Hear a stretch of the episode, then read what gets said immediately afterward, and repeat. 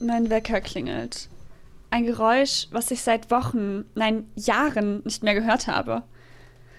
Der erste Arbeitstag. Ich reiße die Bretter von meinen Fenstern ab und blicke in das gleißend helle Sonnenlicht. Dass ich mich in den ganzen Tagen ohne dieses noch nicht in einen Vampir verwandelt habe, ist auch verwunderlich. Ich bleibe nicht, wie gewöhnlich, noch ein bis vier Stunden liegen, sondern rapple mich sofort auf. Mein Körper dankt mir das, indem er zusammenbricht. Nun liege ich auf dem Boden und frage mich, wie ich das Ganze so reibungslos vor der Apokalypse hinbekommen habe. Meine Beine sind noch im Tiefschlaf und es benötigt viel, viel Überzeugungskraft, um sie endlich aufzuwecken. Ich frühstücke. Was ist das überhaupt nochmal? In den letzten Wochen gab es immer nur Mittagessen, Abendessen und einen Mitternachtssnack. Wobei man den vielleicht auch schon wieder als Frühstück beschreiben konnte, wenn er um 5 Uhr morgens eingenommen wurde. Naja, ich schweife ab. Ich schleppe meinen müden Körper unter die Dusche, weil mich jetzt doch noch andere Wesen riechen können müssen als nur meine Katze. Eigentlich habe ich immer morgens geduscht, aber in den letzten Tagen und Wochen hat sich das dann doch immer weiter Richtung Abend gedrängt.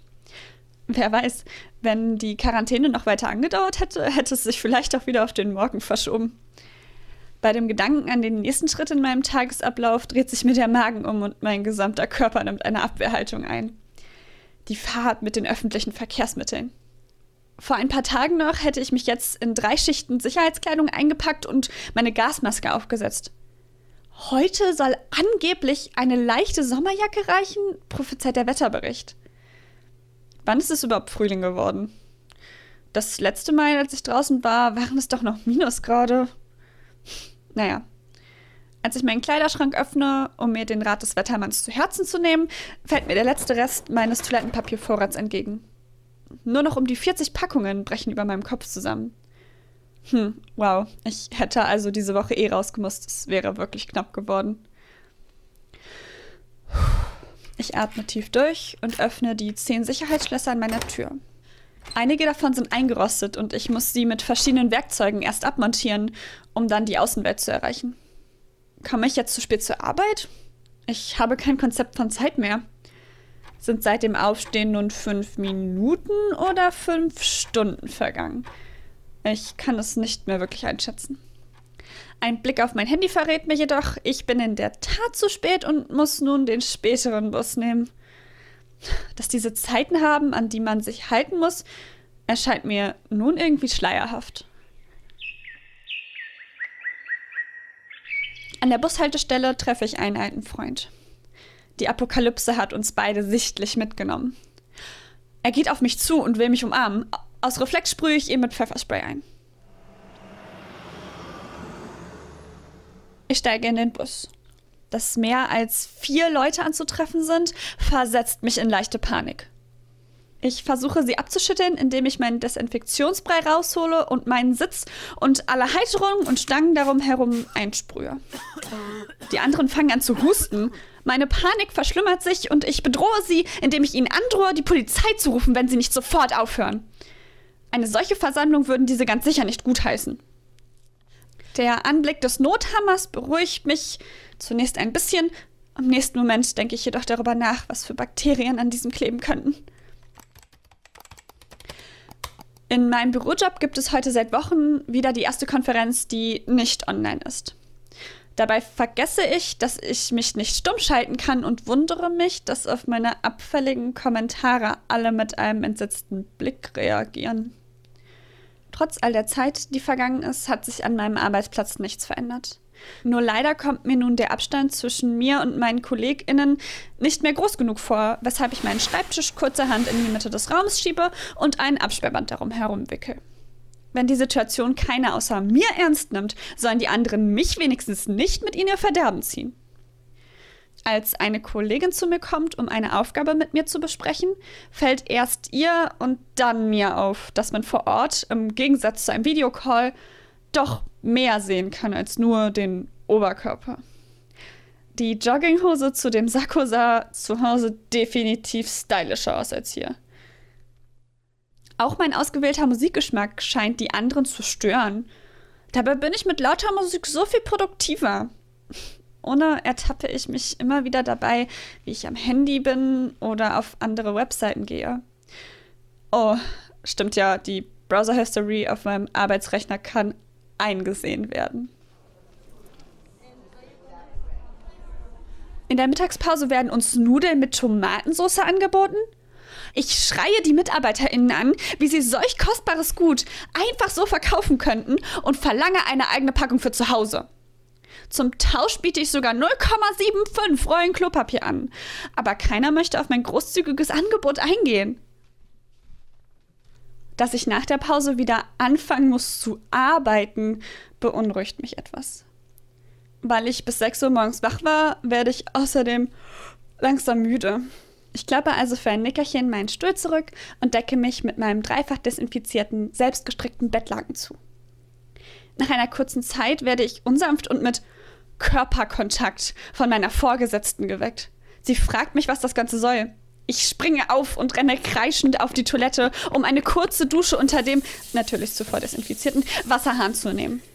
Dabei fällt mir auf, dass die Anzahl meiner Handsäuberungen heute noch nicht in den zweistelligen Bereich gekommen ist. Mit der festen Überzeugung, nun schwer krank zu sein, mache ich mich auf den Heimweg. Diesmal gehe ich auch die acht Kilometer zu Fuß, um nicht weiteren Gefahren ausgesetzt zu werden. Zu Hause angekommen, nehme ich erstmal drei Duschen hintereinander und werfe verschiedene Antibiotika ein, nur um ganz sicher zu gehen. Meine Katze guckt mich danach vorwurfsvoll an. Sie hatte heute keinen Schoß, auf dem sie schlafen konnte und wurde auch nicht mindestens sechs Stunden gestreichelt. Sie ist nun der festen Meinung, dass ich sie nicht mehr lieben würde und ignoriert mich für den Rest des Abends. Ich lasse mich ins Bett fallen und stelle schockiert fest, dass es keine Netflix-Serien mehr gibt, die ich noch nicht geschaut habe. Genervt wende ich mich einem meiner zwölf neuen Hobbys zu und stricke meiner Katze nun ihren 220. Sicherheitsanzug. Nur zur Sicherheit nagle ich dann noch ein paar neue Bretter an meine schon lange nicht mehr hochfahrbaren Rollladen. Man kann ja nie wissen.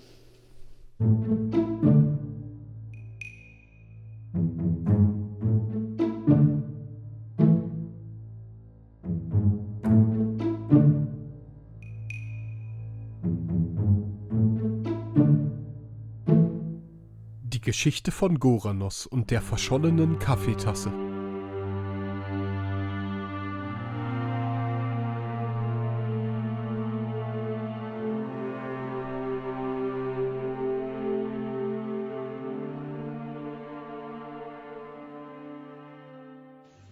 In ferner Zukunft, in einem nicht allzu weit entfernten Haus, stößt Goranos auf eine fast vergessene Welt. Auf der Suche nach seiner noch wegzuräumenden Kaffeetasse beschließt er, das Benno-Haus aufzusuchen, um dem Fluch von Jan Laie zu entgehen. Niemand weiß mehr genau, wo das Benno-Haus liegt. Alles, was noch existiert, ist die legendäre Vektorgrafik des Johannes Baccia. Mit letzter Kraft schlägt unser Held seine Heckenschere durch das Dickicht, die Klinge ist durch meterlange Ranken bereits stumpf und abgewetzt. Gerade als die Hoffnung verschwunden scheint, bahnen sich erste Strahlen gleißenden Sonnenlichts durch das dicht geglaubte Buschwerk. Hektisch reißt er weitere Lianen aus dem Weg, um sein Sichtfeld zu vergrößern. Das Gebäude vor ihm wirkt wie aus einem vergangenen Zeitalter. Ganz eben zeichnen sich die Konturen eines Balkons ab. Weit oben reckt sich ein Turm durch das Blätterdach der Urwaldriesen. Dunkel erinnert er sich an Räume, Treppenhäuser und vergessene Pfade hinter diesen Mauern. Im Hintergrund rauscht ein mächtiger Fluss, bevölkert von der buntesten Artenvielfalt, die das Münsterland je sah. Süßwasserdelfine, Alligatoren und Spezies, dessen Namen er noch nicht einmal kennt. Nur wenige erinnern sich an den ursprünglichen Namen dieses Gewässers, der sagenumwobene Dortmund-Ems-Kanal. Goranos macht ein paar vorsichtige, beinahe ehrfürchtige Schritte auf die Tür zu, kneift die Augen zusammen und liest Zeile für Zeile die Sätze, die für all das gesorgt haben. Das Benno-Haus bleibt aufgrund von Corona bis zum 15.03.2020 geschlossen. Dass das Benno-Haus auch Monate danach noch nicht wieder öffnen wird, hatte damals noch niemand geahnt. Goranos drückte ohne große Hoffnung gegen die Tür, doch zu seiner Überraschung gab sie ohne Widerstand nach. Drinnen angekommen nahm er ominöse Klänge wahr. Es dauerte kurz, bis er realisiert, dass dies die Klänge der längst vergessen geglaubten musikalischen Früherziehung zu sein scheinen. Während um das Benno-Haus der Dschungel floriert, scheint die Zeit auf den ersten Blick drinnen kaum Spuren hinterlassen zu haben. Er schultert seinen schweren Rucksack und geht respektvoll an dem leeren FKJ-Bereich vorbei, den schon lange vor dem Corona-Zwischenfall niemand mehr betreten hat. Er nahm zwei Stufen auf einmal. Dieses Stockwerk wollte er so schnell wie möglich hinter sich lassen.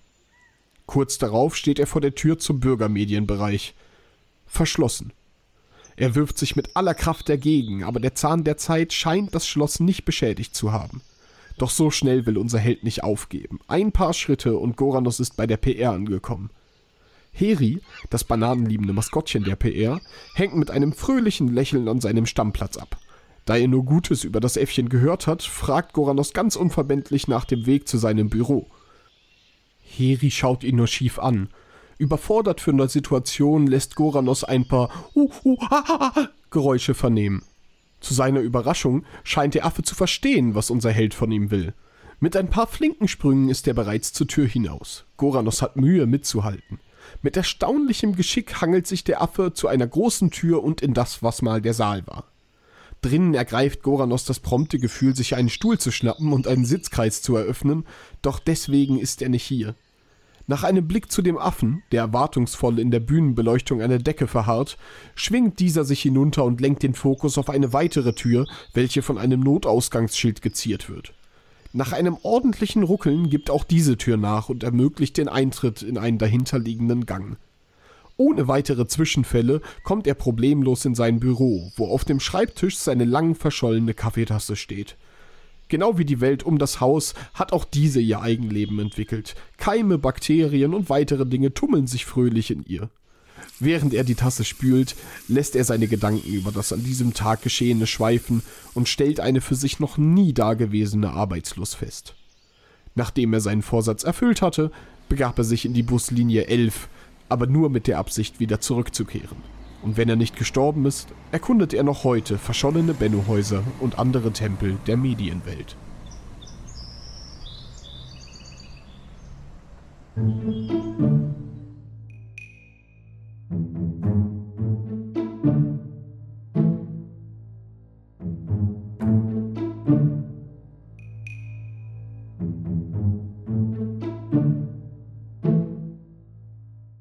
Benno-Haus Kultur die Zeit im Homeoffice ist für Solarfrieda endlich vorbei. Im Benno-Haus zu sein, ist wie Zauberei. Solarfrieda steigt wie vorher auch in den Bus. Auch wenn man dort immer noch aufpassen muss. Leider hat sie aber auch keine Wahl. Fahrrad zu fahren wäre eine Qual. Solarfrieda holt den Schlüssel von oben. Hoffentlich fällt er nicht auf den Boden, denn Viren lauern überall und bringen Coronaviren Überfall. Dagegen hilft nur Desinfizieren, denn so verbreiten sich weniger Viren. Die Türen werden aufgeschlossen und endlich wieder die Blumen gegossen. Das Wiedersehen wird groß gefeiert, natürlich nur mit Maske verschleiert, es sei denn, es ist keine Pflicht, dann natürlich nicht. Die Mittagspause verbringt Solarfrieda am Kanal und auch das Teetrinken bleibt weiterhin Ritual. Die Tassen werden nun öfter gespült, damit sich kein Virus mehr wohlfühlt. Aufs Händewaschen wird nicht verzichtet, denn nur so wird der Virus vernichtet. Die Arbeit kommt natürlich nicht zu kurz, auch nicht trotz Computerabsturz. Die Arbeitsplätze bleiben, wie sie sind, doch der Abstand bleibt ein Sorgenkind. Solarfrieda lässt sich davon nicht unterkriegen und ist auch nicht zu unzufrieden. Bei Interviews bleibt Solarfrieda den Menschen fern, das gilt sowohl für extern als auch intern. Der Popschutz bleibt unter Plastik verdeckt, damit sich niemand mit dem Virus ansteckt. Bei der Selbststrukturierung kam nur Unordnung raus. Das war für Solarfrieda ein großer Graus. Zur Redaktionssitzung geht Solarfrieda in den Saal, denn die Abstände dort sind optimal. Sie bringen wieder eine gute Struktur und gehören zur Benno-Haus-Kultur. Solarfrieda ist froh, wieder hier zu sein, denn im Benno-Haus ist man niemals allein.